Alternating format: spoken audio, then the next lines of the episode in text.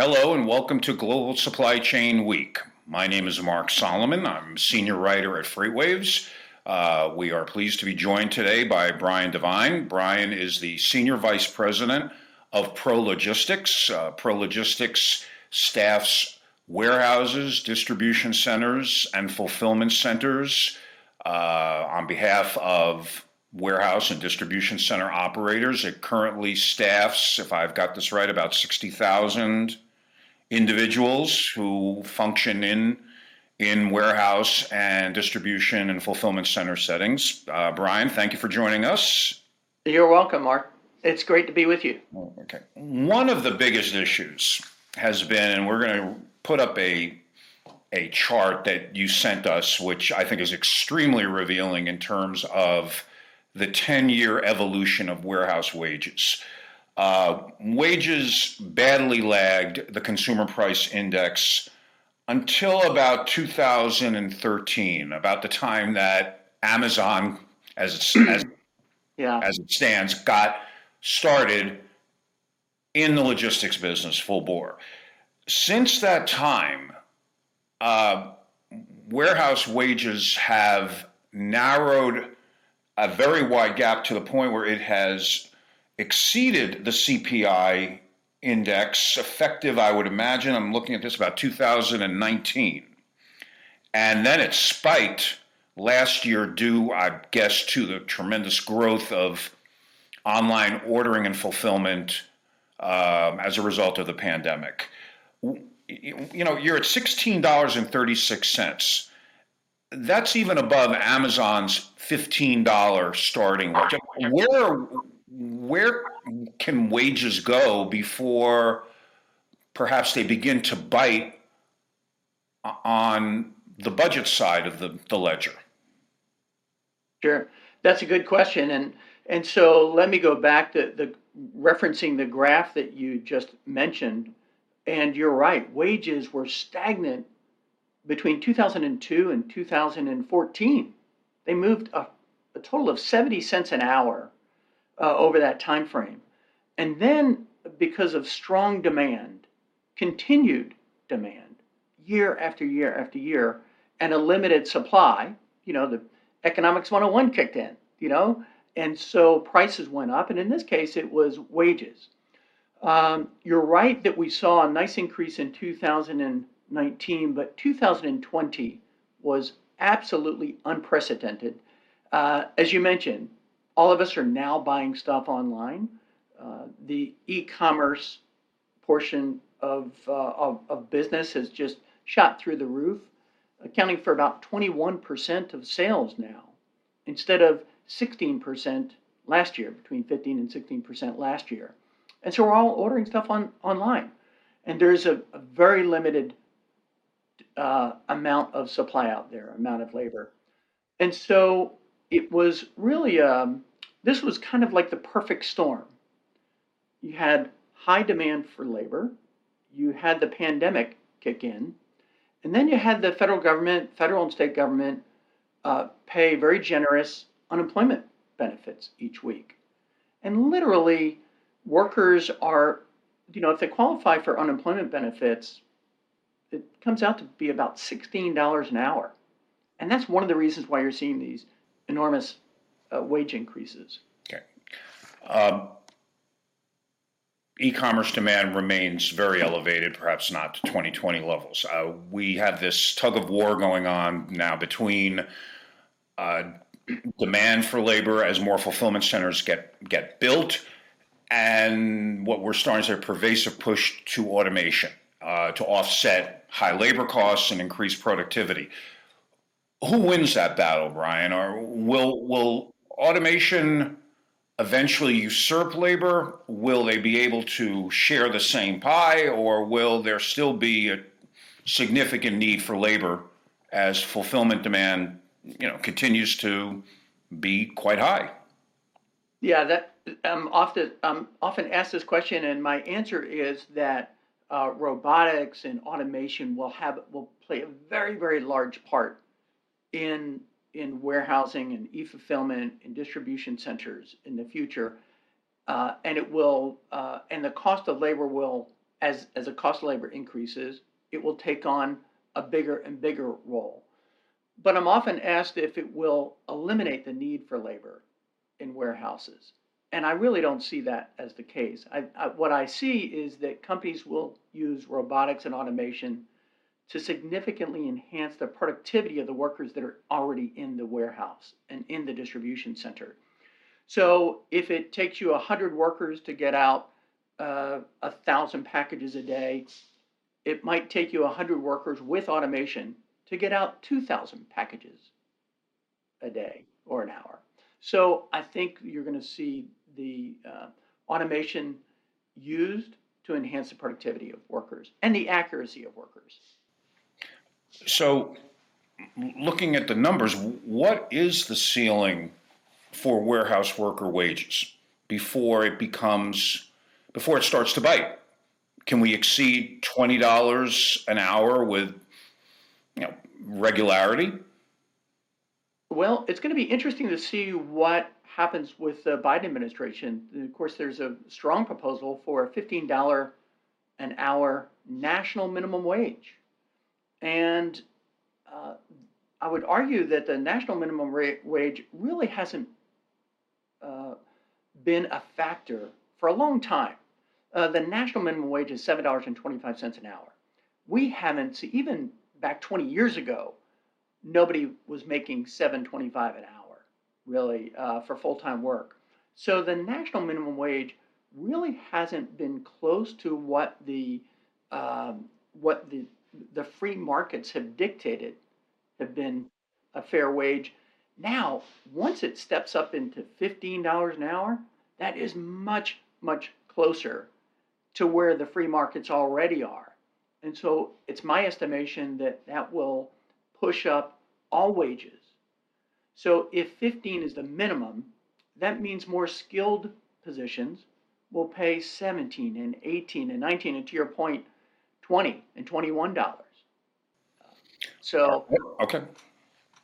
Um, I guess, does that begin to hurt the bottom lines, or can operators incorporate automation to perhaps improve productivity, reduce costs, and and mitigate the impact of the wage increases that you see coming?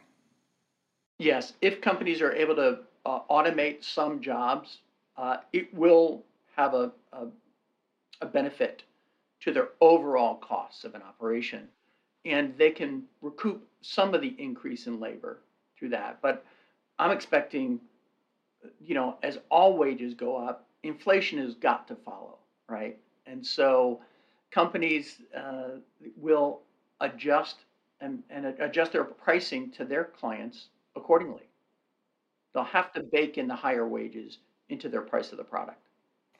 Well, are we seeing warehouse hopping f- by labor? And if we are, uh, what are you telling operators that they must offer to attract and retain qualified warehouse labor? Yeah, so your question about whether workers will leave one ha- one warehouse and jump to another is a good one. We've done a study on this, and uh, there is a perception. It's incorrect, but there's a perception that these warehouse workers they'll go down the street for 25 cents more an hour or 50 cents more an hour, and the fact is they won't. Uh, we asked over 30,000 people last year uh, we, we conduct a survey, we call it the Voice of the Blue Collar Worker Survey, 30,000 people in the supply chain. And of the people that left their job for more money, only 3% of those people left for less than a dollar more an hour. 52% of the people left for $2 more an hour. So it's a significant difference. When you're making 14 bucks an hour and you get a chance to make 16 an hour, that's enormous. And so we do see that people will leave a job for roughly $2 an hour. And so uh, I encourage companies that they absolutely do not need to pay in the top 10% or 15% in the market. They just can't pay in the bottom 25% in the market and expect to retain workers. So if you're in that, you know, top 50%, you're good wage wise. As long as you offer uh, a good competitive schedule and other, you know, uh, treat the workers with respect and value their actions and their activities, uh, that's a way to keep workers. Okay. Um, let's turn to the 800 pound elephant in the room. Um, there's been a lot of coverage in the past couple of weeks to the uh, organizing efforts of uh, warehouse workers at Amazon's uh, Bessemer, Alabama fulfillment center. Uh, we had talked about this. You were struck by the fact that that this would happen in Alabama, of all places. But my question to you is what are the broader ramifications of an organizing effort, and not just on Amazon, but given its influence on the entire supply chain? Yeah, you're exactly right. Takes effect. If there's a union shop on the premises, what, in your view, happens from there? Yeah. What I think will happen is uh, most workers feel that Amazon is paying a fair wage there in Bessemer and other places. Amazon is, a, is one of the top payers. They pay very competitively.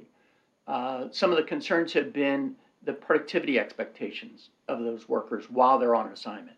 You know, how many how many orders did you pick in an hour? How many cases did you pick in an hour or in a shift? And so I think, uh, first off, I was surprised that this is taking place in Alabama and not New Jersey or Chicago, one of the one of the areas that is more prone to have labor unions. But I think it will have a rippling effect throughout the entire supply chain. You know, um, Amazon has been successful in deterring labor unions, you know, in the past, and uh, we'll see what happens in Alabama in the coming weeks. Uh, we've heard and reported for years about Amazon entering a local market with a large fulfillment center and uh, hoovering up all of the available labor. Uh, is that an overstatement? Does Amazon really uh, influence the not only the availability of warehouse and fulfillment labor, but the salaries that they command? Yes, when Amazon enters a market, they absolutely influence other employers in the marketplace. Now, they don't employ everyone. And there are thousands and thousands of great warehouse workers that are not employed by Amazon. You know, the wages are competitive there, but they have high expectations. And so there's plenty of companies that can attract workers that are not looking for the, the Amazon uh, impact. You know, so y- your question is, does Amazon affect wages and, and does it consume a lot of the labor, warehouse labor in the market when they enter? The answer is yes, and it has influence, but they're not the only game in town. We were heading that way towards increased labor, you know, year after year. For probably for the last 10 years, we've seen growth in our ProLogistix division uh, because of the high demand for e-fulfillment uh, labor. Okay. Uh, way out in the future, maybe not so much anymore, um, possibility of lights out warehouses, where with the exception of two or three supervisors and maybe a maintenance person or two on call, there will not be any floor workers uh, to run a warehouse. Is that pie in the sky stuff? Yeah, I think that there is a possibility in a very, very limited um, case. There could be some, as you mentioned, lights out warehouses that are all, almost 100% robotic and automated. I think for the vast majority of consumer goods, uh, and any for, for that matter, all commercial goods. It's it's just not practical. Why? because we, uh, it, it's just too easy to make adjustments to schedules and to uh, to product changes in a warehouse that it's um, I think it's just going to be uh, too expensive to get in, and um, it's just not. I don't anticipate that robotics and automation will take the place of all people. It reminds me a little bit of remember when uh, we went to uh, uh, digital emails and stuff, and we are going to eliminate paper. And and now to me it seems like there's more paper, not less. Yeah, And there is. so I haven't been. I'm, I'm personally am not concerned that all the warehouse workers will go away. One of the hidden issues as warehouses become more automated and robotic driven is whether there are enough qualified personnel to maintain and service these uh, pieces of equipment, this technology. Is is that a, a, a an issue that companies need to be concerned about as they budget to put more automated resources into their fulfillment centers? Yes, I think what's going to happen though is that those those jobs will have to pay more and more to attract more people into them that may not have automatically thought about uh, uh, logistics and warehousing as a career. You know, the, so I think it will attract workers, and the way to attract workers into that sector of the logistics industry is very, very competitive wages. Okay. Uh, let me wrap this up with one sort of broad question. There are a lot of cross currents affecting uh, warehouse labor and fulfillment center operations, e commerce, automation, uh, real estate. Uh, uh, what is the outlook for warehouse labor? Will we continue to see this wage momentum that has been so strong, particularly the last five years? Will we see labor gaining more wage strength through the balance of the decade? Yeah, I- I think absent of um, the uh, strong unemployment benefits, you know, the, the weekly payments, the equivalent of fifteen or sixteen dollars an hour uh, for not working, actually, for qualify if you qualify for unemployment benefits. Uh, with the absence of that, uh, I think will drive more people into logistics positions.